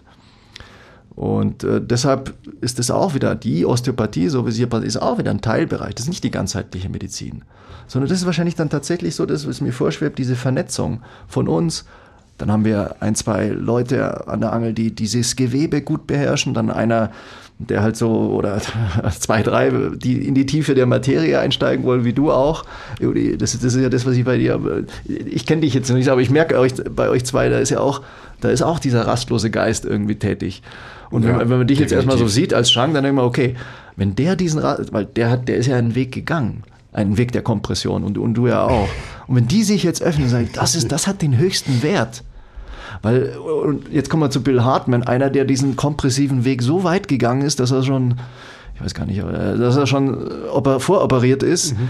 Und, und weil ich denke, ey, das sind Leute, die, die, die haben schon eine Erfahrensbasis, von was sie reden. Nicht nur, dass sie Gelerntes wiedergeben, sondern das Erfahrbare mit einflechten können. Und das hat, das hat so viel Wert. Der öffnet sich manchmal erst, wenn man dann in die Thematik einsteigt und dann entdeckt man Sachen von sich wieder. Und dann wird es richtig interessant ich sage immer, du kannst so sehen, was du weißt, oder du, du, du kannst dann auch, ähm, ich weiß nicht, wie ich es jetzt gut übersetzen kann, aber du, du siehst ja dann auch nur die Möglichkeiten, wenn du danach suchst. Also sowas wie PRI ja. kommt nur in dein Leben, wenn du halt an dem Punkt bist, dass ja, du halt eine andere Wahrheit finden willst. Bill Hartman kommt nur in dein Leben, ähm, weil du ihn brauchst für neue Antworten und so weiter. Mhm. Wie kam denn der Bill in dein Leben? Ja, das war jetzt, ja wenn du zufrieden bist mit deinem Wissensstand, dann würdest du ja niemals in so einen Rabbit Hole hinabsteigen wie PRI oder alles, was Bill Hartman macht. Sagen wir hinaufsteigen. Nein, äh, ja, ich weiß, was du meinst. Ich wollte, äh, ja, das war dann natürlich, so muss man sagen, so, dank Social Media, man, man äh, seppt halt so rum und dann irgendwann bin ich einfach ich keine Ahnung, was ich gesucht habe. Irgendwas habe ich eingegeben, Hip Impingement, habe noch irgendwas, einfach mal so, und dann kam halt Bill und dann habe ich den angeklickt und dann, das war der, der, ich sage jetzt der junge, frühe Bill Hart, nicht der junge, sondern der, mhm. also das war, wo ich ihn entdeckt habe, da hat das Ganze erst angefangen. Mhm. Äh, also da war sein Modell noch gar nicht so hat, ausgereift, wie es heute ist. Nee, noch nicht ausgereift, mhm. aber schon existent als Basis, als Role Model mhm. sozusagen. Und da habe ich gesagt, das ist ja interessant. Äh, und, und vor allem, weil das auch aus der PRI-Ecke, ich habe dann festgestellt, dass er so ein PRI-Abtrünniger ist äh, und darauf auch irgendwie auch immer ausweicht, wenn ich nach PRI frage. Äh, aber andere PRIler, die dozieren, der einer kennt ihn und sagt, das ist ein genialer Mann. Ähm, naja, und dann habe ich den halt verfolgt und der hat halt natürlich sein Wissen einfach, das, das fand ich natürlich äh, ziemlich krass. Das ist alles scheinbar komplett freigegeben. Mhm. Einfach ja. von der Seele runtergeredet. Äh, du musst natürlich da ein bisschen einsteigen, erstmal in die Thematik, wie funktioniert, wie funktioniert eine Zelle. Also das war ja dann, ich habe mich dann beworben bei ihm für ein Mentorship. Das war ja dann, das war einer der großen Würfe, äh, so in der, in dieser ganzen Kiste jetzt. Äh, und dann hat er mich tatsächlich angenommen. Der hatte dann immer so ein paar äh, Mentees. Äh, die meisten hat er damals in der, in der frühen Phase live vor Ort, die dann bei ihm waren. Einen kenne ich auch, mit dem habe ich jetzt Kontakt. Äh, und dann hat er das auch quasi über online äh, quasi auch angeboten. Und das hat er aber auch schon längst wieder verlassen. Also das war dann anscheinend doch ein ziemlicher Aufwand. Ähm, und ja, ich kam dann in den Genuss, äh, dass er mich da genommen hat. Und dann hatte ich halt quasi immer äh, alle zwei Wochen eine Stunde Online-Coaching und aber über Basecamp QAs. Also und äh, was auch irre war, also ich hätte das Volumen noch viel höher treiben können mit Fragen, mit Fragenlöchern, aber ich habe halt nebenbei noch Praxis und das äh, ganzen anderen Stuff noch. Äh, und das war, wenn ich das jetzt so Revue passieren lasse, ich habe ja jetzt im Basecamp diese ganze, das ist, das, könnt, das kann, du kannst Bücher füllen. Mhm. Und jetzt bin ich gerade dabei, das das erste Mal häppchenweise schön durchzugehen und ich merke, jetzt kommen, jetzt kommen die Fortschritte, also ich, ich, nehme mir die ganze Zeit vor, ihm nochmal so ein Dankeschreiben, äh, weil, weil ich habe ihm ja damals nach Ende, es ist ja Wahnsinn, was ich alles gelernt habe bei dir und da, da war mir das aber noch gar nicht klar. Das muss erst verdaut mhm. werden, das mhm. muss angewendet werden. Mhm. Und jetzt fängt das an, die Prozesse, und, und erst jetzt fange ich an, das ansatzweise zu verstehen ganz vorsichtig. Also ging es auch dir so, als du angefangen hast, dich mit Bill Hartman zu beschäftigen, dass du vielleicht so 10% verstanden hast, weil ich weiß noch, wie ich angefangen habe, mir Videos von Bill Hartman auf YouTube anzuschauen mhm. und ich habe ich hab nicht mal 10% verstanden. Also ich habe es mir angeschaut ja, und ich habe die, die Wörter verstanden, die er gesagt hat, ja. aber ich habe nicht verstanden, was er mir sagen will. Ja. Und jetzt so ein paar Jahre später würde ich sagen, ich verstehe so Kommst 70 Prozent oder so. Ja, ja. Wie, wie, wie, wie lief es bei dir so mit diesen Themen? Abs Genauso. Okay. Und, und, das, und dann denke ich mir, Moment, und ich mit dem ganzen äh, Schulmittel, also ich meine, Anatomie schon geläufig, also ich habe ja natürlich schon einen großen Ballast oder auch Reichtum, vielleicht, und, und, ich kam mit Bill oft drauf, dass es ein Ballast ist. Absolut, manchmal. ja.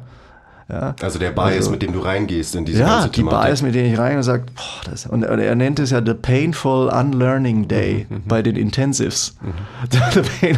bei der, und äh, und er ist halt, er ist da auch gnadenlos, was ich auch, und, und er kann sich's, er, er will sich's auch leisten, nicht, ich habe ihm gesagt, pass mal auf, dann schreib, schreib doch ein Buch. Und er sagt, ja, pff, ach, diese, er sagt, äh, weißt, weißt du, wo ich glücklich bin? Schau, schau mal, das sind, hier ist eine Wand, hier ist eine Wand, das ist wirklich ein kleiner Raum von, er sagt, ich bin hier so happy. Das merkt man ihm auch an. Und, und dann, und dann, okay, und dann sagt er, ja, so will er nicht. Er hat jetzt seine, die, die Crew in der Coffin Coaches mhm. Conference Call.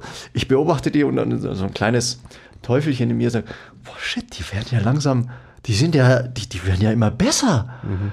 Und, und äh, das stört den, die, die sind ja, ich weiß ja gar nicht, manche sind ja noch nicht mal Mitglied im, im in der iFest-Gruppe, mhm. sondern einfach, du kannst da mitmachen. Ja. Theoretisch machst du bei der Coffin Con, aber du musst jetzt, wenn du, wenn du einsteigst, es wird schwierig. Mhm. Weil die sind jetzt alle schon echt way ahead mhm. meines Verständnisses von vor anderthalb Jahren. Mhm. Was ich aber auch echt cool finde, die, die hängen drin und die kriegen jetzt da, es ist geil. Also das ist, das ist schon Wahnsinn. Das Format ist eh großartig, weil da eben Leute drin sitzen, die eher dann so auf, ich sag mal, unserem Stand sind. Das heißt, da werden ja, Fragen gestellt, ja, ja. die man selber auch hat. Ähm, und dann muss Viele man natürlich PTs, klarkommen mit der Beantwortung. Äh, Personal Coaches, Trainer, so. Und da sind aus jeder Ecke, man merkt dann aus der Trainerecke, da sind, da sind so ein paar, so einer, so, so, so ein kräftiger, so ein älterer, wo ich denke, das ist cool, wenn so einer, der so eine Gewichtheberkarriere und jetzt fängt er an mit Compression, Decompression, und ich sage, das ist doch geil, das mhm. ist doch Wahnsinn. Ja, das, sind, äh, das, ist so, das ist so ein Gewinn. Also ich, ich freue mich für den, was der jetzt für einen Gewinn hat, für seine Klienten, das anwenden zu können. Und, und, ja, und das ist, so, das ist, repräsentiert ja auch ein bisschen diese kleine Bunsenbrennerflamme irgendwie. Mhm. Und ich merke dann, wie ich dann immer den Bild, komm, ey, du musst doch jetzt das Buch, ich, ich, ich helfe dir dabei, ich kann irgendwelche Abschnitte übernehmen und so. Und er sagt, ja, lass mal, so, so wie, wie Helge Schneider, oh nö, machen wir mal, wir ein andermal. und dann denke ich, ja, okay, das muss man, dann merke ich wieder, wie es bei mir so nach vorne, ja, ist doch gut. Mhm. Ist doch gut so, wie es ist. Und vielleicht, und er, er ich habe manchmal das Gefühl, er will das auch so fast ein bisschen klein halten. Äh, weil es gab mal einmal so eine, ja, das war so, das war in einem, äh, in einem Online-Call war das so, ja, ich würde ja gern mal so, äh, so einen Vortrag halten und so. Und er sagt, ja, das ist, äh, da, da hält er sich raus, er macht sein Ding. Äh, er will nur nicht, dass ich es nicht checke mhm. und es dann für Zeug von ihm verkaufe. Mhm. Mhm. Äh, und das hat mich auch auf der einen Seite beeindruckt, auf der anderen Seite hat mich das auch ein bisschen, äh, habe ich gemerkt, ich bin jetzt an seine Persönlichkeit auch ein bisschen gestoßen. Wie, wie, wie tickt er wirklich? Und er hat natürlich schon, er weiß schon, was er, was er gibt und, äh, und ich, und ich glaube, er hat auch einen Preis dafür gezahlt, sich da reinzuknien, weil er ist wirklich bewandert in der Literatur. Der kennt alles, genauso wie Ron Rusker. Also das sind so, so Leute, wo ich, da, wo ich dann merke, irgendwas ist in denen noch viel crazier als bei mir. Mhm. Die haben einen Wissensfundus und ich, ich denke auch Skills. Und ihr denkt, irre, das sind richtige therapeutische Vorbilder. Mhm. Äh, und ich denke, was, was eine Bias ist, wenn man anfängt zu coachen, kann man in die theoretische Materie immer besser einsteigen. Aber alle werden wahrscheinlich auf Dauer auch ein bisschen die Anwendbarkeit verlieren. Und das ist jetzt die Frage, mhm. wie viel therapierst du noch? Wie viel bist du noch auch drin? Blut, Schweiß und Tränen mit dabei oder ziehst du dich zurück? Und weil drüber reden ist immer so eine Sache. Äh, und dann im, im Gym stehen und machst einen Split Squat und denkst, Moment, was passiert jetzt wirklich? Und dann bei dir selber und dann bei dem, den du coachst. Und jetzt, äh, das, das muss wirklich erst verdaut werden. Das braucht Zeit. Und ich bin, ich weiß nicht, ob ich ein langsamer Verdauer bin. Während dem Studium habe ich das Gefühl gehabt, okay, geht eigentlich ganz flott. Vielleicht jetzt in meinem Alter, wo ich mir denke, Mensch, wenn ich jetzt die von der Coffee and Coaches äh, Conference Call anschaue, die, die, aber die sind, glaube ich, auch fett drin. Die mhm. machen Fortschritte. Und denke ich mir, Mensch, das, das braucht Zeit. Das, das schnallst du nicht. Jetzt, äh, jetzt erkläre ich dir kurz Bill Hartman. Das ist, man kann dieses theoretische Konstrukt, aber es bleibt abstrakt. Und jetzt kommen wir kurz zurück auf das, äh, äh, dieses, dieser painful unlearning, weil es ist wirklich ein Konzept, und das ist das, was das Faszinierende ist. Es ist so universell aus einem grundlegenden Prinzip herausgezogen. Mhm. Das Leben sich durch Kompression und Expansion bewegt. Und nur so funktioniert es. Flüssigkeiten müssen an einer Seite dichter werden und an einer Seite muss der Raum aufgehen, dann können die dahin fließen. Und das muss man erst einverleiben, weil es ist abstrakt wir können das nicht so richtig fühlen, weil wir sind so gebrieft mit unserem mathematisch-naturwissenschaftlichen Kopernikus-Denken, äh, dass wir das, das will nicht so rein ins, das habe ich dem Bill auch immer gesagt, Bill, du musst, äh, mach mal was, dass ich das auch spüre. So, ja, das ist, mal, geh mal, dann haben wir so Rollübungen gemacht und so und dann, da tut man sich schwer. Man, man versucht immer mit diesem analytischen alten Verstand, mit dem Medizinstudium, sagt, das musst du jetzt loslassen fast wie im Shaolin-Kloster, wenn die, wenn die dir sagen, da ist das volle Glas Wasser, wir brauchen dich so. Äh, du musst Sachen loslassen können. Und äh, das ist nochmal, was es richtig faszinierend macht, weil du merkst, hey, du musst da jetzt auch, du, du gerätst fast wie so ein Ballon tatsächlich erstmal ins Schwimmen, bis du merkst, okay. Und dann durchs Training und durch diese De-Anwendbarkeit wird es plastisch. Mhm.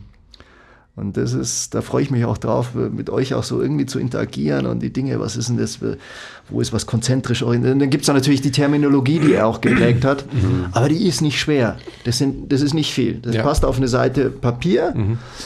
aber reines Begreifen ist es nicht, es muss gefühlt werden. Und dann fängt an, was zu passieren. Wenn, wenn man jetzt bei der, du ja. hast eine ganz wichtige Sache gesagt, eben, was wir auch mal sagen, diese Anwendbarkeit. Ja. Und eben in diese, dieser ganze Zirkel von Coaches, die sich anschicken, in dem Verständnis besser zu werden. Mhm. Da ist immer die Frage auch, äh, immer wieder, wenn ich da, wenn ich da reinpoppe und so und äh, ähm, ich nehme es mir immer wieder vor, das habe ich dir auch mal erzählt, dass ich quasi jeden Tag zehn Minuten davon konsumieren muss. Weil zehn Minuten kann ich mich auf, auf diese Tiefe Absolut. konzentrieren und danach ähm, habe ich zu viel Ablenkung in meinem Leben, dass ich da mehr Energie darauf verwenden könnte oder mehr Kapazitäten. Äh, wo, worauf ich nur hinaus will, ist, ich stelle mir auch immer die Frage, ähm, diesen Circle Jerk, den ja jeder irgendwie halt betreibt, ist es denn wirklich so, dass die Menschen besser werden, auch als Therapeuten in der Anwendung mit echten Patienten, mit Menschen oder werden die eben nur in Anführungsstrichen in ihrem Wissen besser? Also so, das ist ja auch mal die Frage, die, die, die ich bei uns stelle, wenn wir andere Leute guiden. Ich will gar nicht sagen ausbilden, sondern einfach mm. nur versuchen halt einen neuen Weg des, des Denkens irgendwie mitzugeben. Mm. Weil am Ende des Tages so ähm, eben so die Frage bei uns, do you even coach, bro? Also wenn Leute zu uns kommen, die sich ja anschicken, ähm, Trainer werden zu wollen oder Coaches oder whatever mm. you wanna call it, dann ist immer die Frage so, ähm, was ist das Delta an, an Qualität, die wir durch unsere Wissensbereicherung wirklich bringen in der realen Welt? Also die, die Übersetzbarkeit ins Gym beim Split Squat. Wenn wir biomechanisch ein besseres Verständnis haben für Bewegung, kommt dieses bessere Verständnis wirklich auch bei den Menschen an? Also wie sinnstiftend ist das Ganze? Also das ist jetzt eine ganz tiefe Frage, aber Ja. das ist die Frage Äh, meiner Meinung nach. Also Letzten Endes, wenn, wenn du so fragst, hast du schon eine Bias hinsichtlich, wie funktioniert die Übung, wo expandiert. Wenn du da mal rausgehst, und deshalb haben auch viele Therapeuten Erfolg, die einen völlig intuitiven Zugang haben. Es gibt, dass du eine Stimmung schaffen kannst beim Patienten. Irgendetwas, wo du ihn triffst in einer gewissen Tiefe und auf einmal geht das Gewebe auf. Auf einmal expandiert was. Äh, wie- du bist- in, der, in, in, dem Maß bist du auch Verhaltenstherapeut. Du bist auch einer, der empathiefähig ist. Ja, kann man es Schauspielern, ich, ich, ich glaube, ja, wahrscheinlich kann man das sogar erstmal, man muss es auch üben, äh, eine, einfach eine gelernte, erstmal auch eine gelernte Empathie zu erzeugen. Das ist mein professionelles Dasein, dass ich wirklich, ich tauche jetzt in diesen Menschen ein und, und wenn der das, wenn das ehrlich ist, es, es kann, man, man kann anfangen, so ein Intro ist ganz gut, man fängt einfach mal, egal wie man draußen, man schauspielert einfach, ich bin jetzt, ich, ich spiele diese Rolle, dieses, und dann, wenn man das anfängt zu spielen, dann wird man es auf einmal. Äh, Weil das ist eine Energie, die, die, das können Schauspieler so gut. Also gute Schauspieler können das eben. Ne, die fangen an zu spielen und auf einmal pfuff, nimmt, zieht dich das rein. Und äh, ich glaube, dass ein Klient, Patient das fühlt. Und wenn die auf einmal, da- das ist ein Lächeln, das irgendwie, irgendwas passiert da in der Interaktion.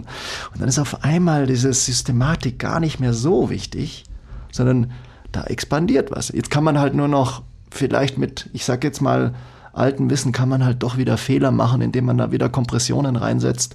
Da ist dann schon gut, wenn man das ein bisschen matchen kann mit was Gelernten, was man selber auch schon gefühlt hat, wie es sich anfühlt. Dann kann man das gut transportieren. Das ist halt wahrscheinlich die Kunst, nach der wir alle streben. Diese, diese Ganzheitlichkeit. Ja, das ist schön, dass du den menschlichen Faktor ansprichst, weil wir sprechen immer davon, Menschenmensch zu sein. Und Ja. das, das ist eben genau das, was es auf den Punkt bringt. Und erst da, also du kannst, wenn man jetzt das biopsychosoziale Modell hernehmen würde und einfach, wir schauen uns mal das, B- das, das B an, das Bio, ähm, und das extrahiert irgendwie beleuchtet und wir machen einen besseren Job, was auch immer besser bedeutet, aber wir maßen uns an, biomechanisch irgendwie die Menschen besser zu bewegen, ähm, weniger kompressiv oder ihnen die Möglichkeit, eben diesen essentiellen Wechsel zu gewährleisten. Aber dann äh, kannst du ihn ja auch nur in eine Situation versetzen und deswegen ist halt einfach so, es ist einfach so alles interconnected, von dem her ist es auch obsolet eigentlich, sich darüber Gedanken zu machen, sondern man muss alle Faktoren ja letztendlich verbessern, um ein, also es ist halt so mein Narrativ, um halt ein guter Therapeut, Trainer, whatever you want to call it zu sein. Also genau das, wenn du einen Menschen ähm, nicht da abholst, wo er abgeholt werden muss, um ihm oder ihr quasi halt erstmal eine, die Möglichkeit der Expansion zu geben, ja, dann, dann wirst du von vornherein eine Blockade haben und gar nicht Exakt. die Möglichkeit haben, dahin zu kommen, wo du eigentlich hinkommen könntest. Ja, das hast du jetzt super gesagt. Es ist wie, wie beim, beim Tango-Tanzen. Du musst erstmal fast mit ihm ein bisschen falsch, äh, was heißt falsch sein? Das, es gibt ja da kein Falsch, sondern du gehst in diesen, und dann kannst du dein therapeutisches Wissen und nimmst ihn dann auf einmal, hui, Ja. schau mal, das geht auch hier so und, und äh, ja, das ist genau wie du, also ich, äh, kann man nicht besser formulieren. Also du, du hast ja gerade die Frage eigentlich nicht beantwortet. Ähm, ich verstehe auch total warum, weil für mich ist es so jetzt zum Beispiel das tiefe Lernen von so einem extrem Ja. komplexen Modell wie dem von Bill Hartman. Ähm, gut, ich verstehe es auch mit Sicherheit noch nicht annähernd auf dem Level, wie du es verstehst, aber für mich gibt mir das irgendwie so ein besseres, intuitives Gefühl für Bewegung. Und das ist natürlich dann schwierig zu sagen, ja, dieses Modell hat meine Arbeit ähm, verbessert, weil, weil du kannst nicht so konkret sagen, weil ich jetzt diese Methode anwende und die funktioniert immer und so. Also weißt du, was ich meine? Das ist eher so ein, du hast ein, ein realistischeres, auch wenn es sehr abstrakt ist, ähm, intuitives Bild vom Menschen und von Bewegung. Und das ist dann irgendwie tricky zu sagen, eben als auf die Frage, die Andi ursprünglich gestellt hatte, so bereichert das wirklich deine Arbeit? So, macht das wirklich deine Arbeit besser? Und wenn ja, wie? Es ist, ich finde, einfach schwierig zu beantworten, diese Frage, weil es so global und abstrakt und intuitiv ist am Ende des Tages. Allein, ja, was du gesagt hast, dass halt das Leben nur durch Expansion und Kompression äh, Ja, ja, das ist natürlich, so, ich, verstehe ich, ich verstehe, was du meinst. Macht es meine Arbeit besser? Das ist eine, das ist die, die Frage nach welche, welche, ja, welche Key Performance Indicators hast du, für was es besser macht. Was ist, also, ja. was, was ist, was heißt besser? Heißt jetzt äh, quasi äh, einfachste Form besser, der Schmerz ist weg. Mhm. Äh, macht es das besser? Einfachste Dieser Mensch hat jetzt kleinste Routinen entwickelt, die Veränderungen in seinem Leben und seinem Körper auf dieser stetigen Flamme bewirken. Das würde ich dann viel eher als besser betrachten. Der, der Mensch fängt an, seine Balance anders zu definieren als schneller, höher. Ich kann jetzt schneller, höher, weiter, sondern ich kann jetzt auch tiefer, nicht in dieser Ebene, sondern auch in die Ebene. Und, und das ist ja, es ist ja in uns allen da. Es ist nur durch unser, wir haben halt dieses Riesengehirn mit unseren Prägungen und unseren Konzepten und letztendlich ist alles ein Modell. Mhm. Aber irgendwas ist, was in uns allen gleich pulsiert. Und jetzt, klar, und das ist natürlich die Ebene, das trifft jetzt natürlich Spiritualität oder wie auch immer wir es nennen. Und deshalb dieser, der Inbegriff von Kompression und Expansion trifft das schon so elementar mit diesem einfachen Satz, dass um zu expandieren, muss ich ein Vertrauen haben, loszulassen. Und wenn ich mich nirgendwo aufgehoben fühle, wenn ich nicht weiß, da wo ich loslasse, da komme ich her eigentlich. Und, und äh, diese Ebene anzuteasern, Mensch, dass der fühlt, wenn ich jetzt mal durchatme, dann fühle ich da, es, es lebt was in mir. Das bin nicht ich, der das steuert. Und da gibt's natürlich klasse, da gibt's klasse Arten, Techniken, die das einen so ein bisschen fühlbar machen. Äh, wenn man fühlt, wie bei so einer Rolle, wenn du einmal so willkürlich rollst, kommst du in eine Endphase. Und dann fängst du an zu atmen und diese Räume zu spüren, wie diese Räume dich weiterrollen wollen. Ja, Entschuldigung. Wie diese Räume dich weiterrollen wollen. Und dann, dann kommt so, so, so eine Wahrnehmung, Moment, meine Willkür ist ja jetzt gar nicht da und mhm. trotzdem geht dieses Ding weiter. Diesen Aha-Moment mal zu schaffen, also und, und wie auch immer man das nennt. Das, ist, muss, das muss man ja gar nicht jetzt spirituell benennen, das ist ja wieder nur eine Begrifflichkeit, sondern einfach zu spüren, wir haben dieses Gehirn, in dem entstehen irgendwelche Konzepte und Funktionen, aber es gibt etwas, was universell ist und damit eine Verbindung zu schaffen. Vielleicht ist das jetzt das grundlegendste Prinzip. Wenn ich weiß, dass da was passiert oder da eine Neugier kommt, dann das ist für mich der bessere Therapeut. Ob jetzt die Beschwerde besser geworden ist, würde ich fast mal dahingestellt lassen. Mhm. Aber ich bin absolut überzeugt, wenn ich da was wecke, passiert was. Zumindest auf lange Sicht in diesem Körper. Mhm. Weil das ist ein ur, ur, urtümlich biologisches, elementares Prinzip.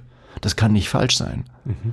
Und es wirkt dann auch nicht so, als ob ich ein Konzept dem anderen aufoktroyiert habe, sondern irgendwie ich teaser das nur, ich, ich, ich schubse irgendwas an, keine Ahnung, was ich da anschubse, aber es fängt dann an zu pulsieren. Und der andere macht das, der kann das fühlen. Und wenn man das, und dann muss, muss man es üben. Wir Menschen sind so geprägt, müssen neue Prägungen schaffen. Weil sonst, das ist schön gefühlt, das hat man, aber es passiert halt, wie es halt im biologischen Geweben ist, durch dauerhafte Exposition, Exposition verändert sich Gewebe. Oder durch dramatische Ereignisse. Mhm. Und wenn diese Wahrnehmung, die ich einmal erzeuge, ein bisschen was, dann ist schon eine kleine Prägung entstanden, aber die muss gepflegt werden.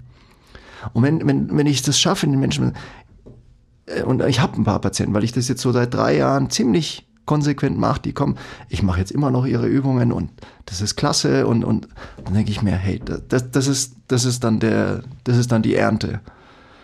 Und das ist cool. Ich glaube, dass, also die, die letzten Sätze, die du gesagt hast, die äh, sollte man sich ein paar Mal anhören, weil äh, die, die delivern viel Wahrheit. Ähm, ich glaube, dass man dieses technische Verständnis ähm, ob Kompression und Expansion versinnbildlicht so viel Sinn macht, eben in, in alle möglichen Kontexte. Also was du vorhin auch gesagt hast, so wenn du gar nicht den Raum hast, also zu expandieren, äh, in Anführungsstrichen dich fallen zu lassen in eine Sicherheit, dann wirst du natürlich komprimiert bleiben in einem Zustand, und jetzt ähm, der in, Angst. in einem ja. Zustand biomechanischer Art, welcher Art auch immer, der Angst am Ende des Tages, ja. ähm, die du gar nicht vielleicht proaktiv als Angst siehst. Aber jetzt, wenn man wieder im biomechanischen, orthopädischen ja. Kontext bleibt, dann ist es eine Bewältigungsstrategie ähm, für dich als Mensch gegen die Schwerkraft zu arbeiten, mhm. zu überleben, um nicht auf die Fresse zu fliegen, ja. was quasi auch wieder versinnbildlicht, welche Räume du nicht eröffnest, weil, Punkt, Punkt, Punkt. Ja. Und dann tell me your story und so weiter. Ja. Dann sind wir wieder bei, ähm, wie viel Therapie des Menschen machen wir am Ende des Tages oder müssen wir machen, um dauerhaft Veränderungen zu bringen. Weil dann hast du wieder so die, die biologische Übersetzung, dass Gewebe halt traumatisch verändert werden durch wirklich einen Unfall oder sonst ja. was. Ja. Ähm, aber davon, da wären wir wieder bei der Schulmedizin. Da ist die Schulmedizin gut und wichtig. Ähm, aber überdauernd durch Degeneration. Und Degeneration ist nicht gleich nur ähm, orthopädischer Verschleiß, sondern auch ähm, eben psychosomatische Schutzhaltung, Angst. Ja und, und, Kompression und eben kein essentieller Wechsel aus diesen Faktoren Kompression und Expansion, wo ja. ich quasi mehrere, wir hatten jetzt gerade einen aktuellen Post über Haltung, ja? ja. Haltung sollte im Endeffekt ja nur die Möglichkeit sein, mehr präsentieren zu können, als eben nur ein Abbild ähm, des Körpers gegen ja. die Schwerkraft, sondern diverse. Weil ich quasi Möglichkeiten, Optionen, Möglichkeiten, weil ich quasi von Kompression in Expansion kommen kann in verschiedenen Kontexten. Ähm, seid ihr noch da? Aber genau das ist es. Und genau das ist das Schöne. Und deswegen finde ich wiederum so dieses Herunterbrechen ähm, und das Verständnis, ob Expansion und Kompression so wertvoll, um ja. immer wieder da zurückzukommen. Ja. Und dann alle Phänomene des menschlichen Seins daran festzumachen. Ja, ist ein universelles Prinzip. Ja. ja. Ich musste gerade, so gerade eben Kompression und Expansion in einem psychologischen beziehungsweise sozialen Kontext, wie ihr, ihr es jetzt gerade gesagt habt, dass du den ja. Raum brauchst, damit du dich expandieren kannst, ist halt bei mir sofort dieser Gedanke gekommen, ähm, wie mein ganzes Leben Kompression war. Ja. Und dann bin ich zu MTNT gekommen und habe hier einen Raum irgendwie bekommen, wo ich mich zum ersten Mal expandieren konnte. Hm. Ah. Uff, das ist schon... Äh, ganz schön deep, was wir heute so besprochen haben. Ja, äh, ich glaube, mit der Expansion, vielleicht die Begrifflichkeit ist, äh, ist auch nicht ganz so einfach, weil, weil jeder steckt die für sich in, einen, in seinen eigenen Kontext rein. Ähm, du hast es, äh, äh, Andi, äh, vorhin gesagt, so, man expandiert erst, wenn man sich irgendwo sicher fühlt. Ich glaube, dass auch das noch ein kompressives Verhalten ist, mhm. sondern dass du irgendwann dich einverstanden erklärst, dass alles irgendwann sowieso expandiert. Dass wir da wieder übergehen, wo wir herkommen mhm. und einverstanden mit dem Nichtwissen zu sein. Mhm. Ist das vielleicht jetzt auch wieder dieses Einverstandensein? Ist das, aber das ist keine Kompression. Das ist nämlich ein Zurücksinken. Es ist nicht ein in ein Konzept sich betten, damit ich mich sicher fühle, sondern es ist elementar, es ist mehr so ein Gefühl, ja, das Expandieren hat so das Gefühl, ja, ich kann, sondern, sondern es ist, eigentlich sinke ich in die Wahrheit in mir zurück und ich lasse los. Mhm. Äh, ich finde ich find dieses Bild, das hatte ich übrigens, kennt ihr sicher, ich bin auch ein großer Fan von Eckhart Tolle und Rupert Spira. Das sind für mich eigentlich so ferne Büchermentoren mittlerweile weniger Eckart Tolle, obwohl ich den immer noch genial finde, weil er einfach so einfach und das so transportierbar macht für alle Menschen. Mhm. Und Rupert Spira eher wieder wie Bill Hartman, schon geht schon so ein bisschen in die Komplexität rein, ist dieses sich zu entspannen und dieses, dieses Bild von diesem zufriedenen, ich weiß nicht, da gibt es ja so, so, ein, so Aufkleber, dieses zufriedene Schaf, das so guckt und so mit sich einverstanden. Steht so, so, nur so ein Aufkleber. Ich finde, da steckt so eine Kraft drin. Das ist, und, und das ist so ein, und manchmal braucht es ein paar Trigger, da braucht es einen Raum, wie diesen, wie die, da, und dann kann das passieren. Und wir Therapeuten geben so ein paar kleine Stufen, damit der, weil du kannst ja nicht sagen, ja komm, sei jetzt einfach mal einverstanden mit dir selber. Äh, das ist ja natürlich, äh, diesen, diesen Sprung zu machen, manche können das vielleicht. Mhm. Ja, aber manche wollen auch so ein bisschen, hey, komm, und, und dann, ah, okay. Und das ist der Therapeut auch ein bisschen. Ja. Mhm. Und aus dem Raum heraus kann man dann auch ruhig mal wieder so, jetzt machen wir mal ganz pragmatisch einen Bank drücken, aber jetzt kehren dann wieder, Eisen. jetzt gehen wir ans Eisen, aber wir kehren da auch wieder zurück, weil das ist eigentlich unser Grundzustand. Und ich würde, gerade wenn, man, man, kann ja eben auch von äh, Kompression und Dekompression sprechen und ja. vielleicht ist Dekompression ähm, die Neutralisierung und, ja. und, gar nicht eben halt nur in die Kerbe schlagen, die du gerade eröffnet hast. Stimmt. Ähm, nicht Expansion wieder finden wollen müssen, sondern erstmal Ja, Kompression, Kompression sein Zwang. lassen Ja, und exakt. Dekompression Einzug halten lassen und gar nicht einen neuen Zustand, sondern einfach den Zustand, den ich halt schon habe. Ja. Ähm, ja. Habt ihr was verstanden?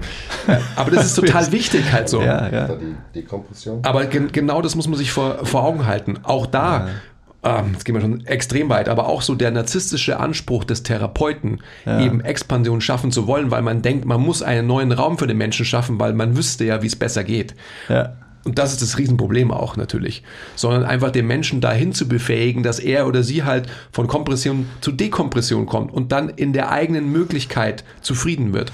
Ich, ich denke, das ist, das ist ja das, wo ich, wo ich bei dir merke, Andi, oder wahrscheinlich bei dir auch, dass wir das ja auch irgendwie cool finden. Dieses Philosophieren ist ja auch so ein bisschen eine, manche, wie so ein bisschen Selbstbeweihräucherung und, und Klar. Äh, aber letzten Endes wissen wir, dass es mit offenem Herzen einfach zugehen. Das ist, der, das ist die Expansion, die muss nicht eine Begrifflichkeit haben. Und, und das ist das, was, äh, was ja, das, ich glaube, das habt ihr beide ja, das, das merke ich auch, äh, euch auch an. Und, und das ist immer der Kern der Sache.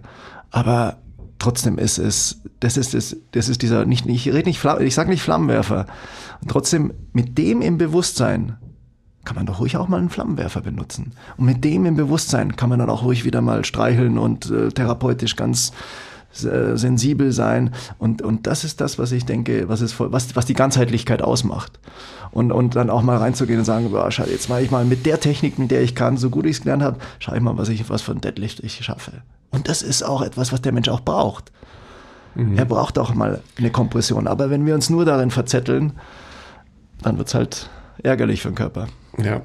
Ähm, lass uns hier schließen, weil wir werden immer tiefer und tiefer und tiefer und ich denke, das habe ich ja schon eingangs gesagt, ähm, off-camera. Ähm, wir würden uns freuen, wenn wir dich eben als, als rotierenden, dauerhaften Stammgast irgendwie bei uns haben können. Gerade einfach ob dieser philosophischen Gespräche. Mir war das klar, dass wir halt absolut hierhin abdriften werden. Ähm, und das Ja, wird ich war nicht vorbereitet. und ab, ja, aber es wird, und genau um das geht es Ja, einfach. Dafür, die, diesen Austausch, daran müssen so viele Menschen teilhaben können, wie nur irgendwie möglich. Ja, das Jetzt lass uns mal kurz, Eddie, ähm, als, als Schlusswort, ähm, du hast ja schon gesagt, du bist ja ähm, nicht auf sozialen Medien oder sonst irgendwas, du, sondern du bist ja ein Mensch, der im richtigen Leben halt das macht, was er halt macht. und nicht nur auf Instagram. Ähm, wie könnte man trotzdem mit dir Kontakt aufnehmen, wenn man ähm, deine therapeutische, medizinische Leistung irgendwie in Anspruch nehmen wollte? Da muss man einfach, äh, mein Name, der, der ist ja mit Erdeljak, gibt's ja, glaube ich, ich weiß, glaube ich, ob es ja den noch Wir einmal in verlinken auch deine Homepage auf jeden ja, Fall. vielleicht, den- vielleicht sowas. Also, Das und sowieso, dann das ist einfach ja auf die, auf die Praxis-Homepage oder so ist es äh, die einfachste. Ist eigentlich äh, die einzige Möglichkeit, Ja, quasi. reicht ja auch. Naja, wer weiß, vielleicht Äh, wir wir ja werden für, für alle, die ihr zuhört, also wir werden den Eddie äh, jetzt regelmäßig hier haben. Also so du willst auch. Absolut. Und wir werden gerne. auch den Eddie, ähm, weil wir, wir sind ja jetzt nur ganz kurz, haben wir ja angeschnitten, der könnte ja so viel mehr erzählen, als er heute erzählt hat. Ähm, wir werden mit dem Eddie auch in unserem Group Mentorship 2 einen Deep Dive machen in Expansion Compression slash Decompression. Ähm, Model von Bill Hartman. Und ähm, wir haben dem Eddie so ein bisschen die Pistole auf die Brust gesetzt, quasi sein Wissen tatsächlich auch mal faktisch ähm, auch lehrbar weiterzugeben. Also dass man wirklich quasi diese Inhalte, die, die wir jetzt, ähm, glaube ich, so ein bisschen fast transzendiert für viele, die, die zuhören, ähm, versucht haben, irgendwie so zu besprechen, tatsächlich auch mal, soweit es geht, eben faktisch, ähm, painful unlearning mäßig, was wir im Group Mentorship oder halt bei MTMT die ganze Zeit versuchen, dass wir nichts verteufeln an Wissen, was du auch gesagt hast. Also ähm, Wissen über Anatomie und sonst irgendwas ist alles schön und gut und so weiter, aber trotzdem muss man es vielleicht ähm, oder sehr wahrscheinlich über den Haufen werfen und einfach erstmal woanders ansetzen. Und genau um das geht's. Und da wird der Eddie ähm, einen Call halten, da freue ich mich schon extrem krass drauf, ähm, wo es halt einfach wirklich einen Deep Dive ähm, ins Rabbit Hole Bill Hartman geben wird. Also ähm, wenn ihr noch nicht angemeldet seid, äh, nicht so schlimm, weil es gibt noch keine Anmeldung. Aber wir werden, wir Nächstes werden Jahr geht's los. Nächstes Jahr geht's los, also ähm, erstes Quartal nächstes, nächsten Jahres und äh, wir freuen uns alle schon krass drauf. Ja, ich auch. Ja, ich bin mega hyped. Ja, danke, dass du da warst. Danke, dass du die Mischung bist, die du bist, eben aus dem Schulmediziner auf der einen Seite und dem hartfaktischen und dann irgendwie dem Gegenteiligen auf der anderen Seite. Es war ein großartiges Gespräch und ich freue mich auf viele mehr. Ja, vielen Dank für die Einladung. Also ich fand es jetzt auch klasse und ich merke, wie da so Geister geweckt werden. Mhm. Die, die wollen mehr. Mhm. Ja, absolut, absolut. Ja, super. Wenn wir es dann auch noch hinbekommen, eben das, ähm, dann höre ich, sonst hören wir nie auf, dass wir dann quasi einfach diese Übersetzung ins Feld schaffen. Das ist doch das Wichtige. Ich, ich denke, das jetzt auch natürlich, jetzt haben wir ja so viel, äh, so viel angeteasert, dass jetzt so, so für die Newcomer sozusagen ja. die Basics des Modells sicherlich ganz sinnvoll sind, weil dann äh, kann man das auch irgendwo ein bisschen reinstecken. Ja. Dann hat man ein bisschen eine Schublade, wo das reinpasst. Ja. Wir, müssen, wir müssen eine Grundlage schaffen. Ja, genau, Definitiv. Grundlage schaffen. Ja. Ja. Und dann eben auch den Übertrag in die Praxis und eine Anwendbarkeit für dieses Modell. Weil das Haben wir ja viel vor. Ja, ja, wirklich darum geht's. vor, ja. Okay, Eddie, vielen Dank. Danke euch. Bis zum nächsten Von Mal. Herzen. Okay, bye.